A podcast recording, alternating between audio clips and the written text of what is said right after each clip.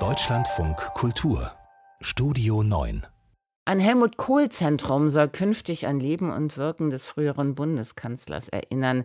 Gegen das Zentrum und die dazugehörige Stiftung ist Witwe Maike Kohl-Richter. Sie befürchtet, dass Kohl zum Spielball der Politik wird. Heute soll der Bundesrat die Einrichtung der Stiftung beschließen, was der Bundestag bereits getan hat. Angela Ulrich.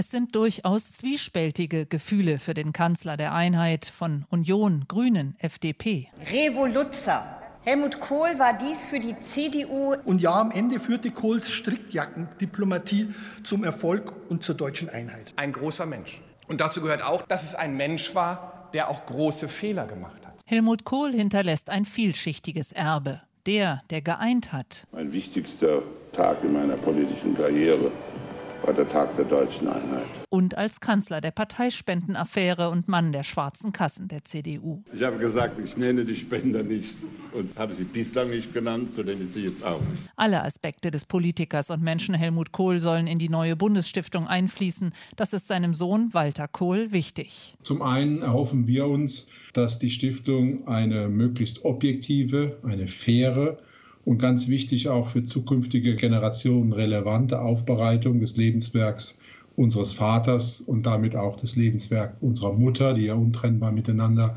diesen Weg gegangen sind, bereitet. Doch die Witwe Helmut Kohls, seine zweite Frau Maike Kohl-Richter, sieht das anders. Eine kritische Würdigung. Diese Konstruktion entspricht nicht den Vorstellungen meines Mannes. Gibt Maike Kohl-Richter auf ihrer Homepage zu Protokoll. Sie wehrt sich heftig gegen die neue Bundesstiftung. Hunderte von Akten Helmut Kohls gibt die Witwe nicht heraus, viele persönliche Briefwechsel darunter.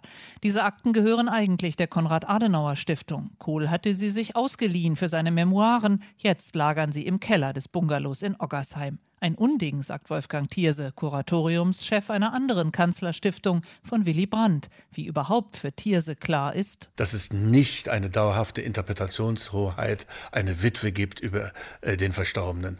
Das wäre gegen alle Regeln der Geschichtswissenschaft. Und ich glaube nicht, dass irgendeine Witwe das auf Dauer durchhalten könnte. Maike Kohlrichter sollte eigentlich einen Platz im Kuratorium der Kohl-Stiftung bekommen, auf Lebenszeit.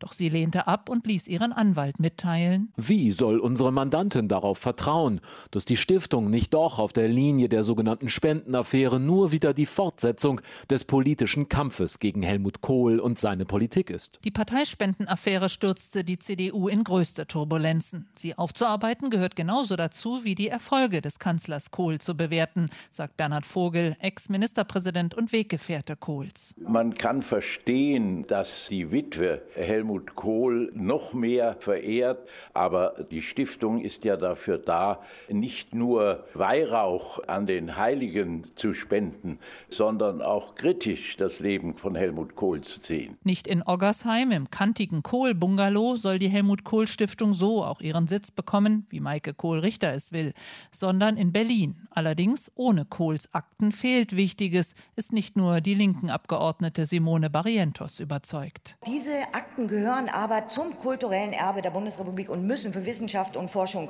zugänglich sein. Wir werden solche Bemühungen unterstützen. Auch mit dem grünen Licht des Bundesrats für die Helmut Kohl Stiftung. Der Streit wird weitergehen.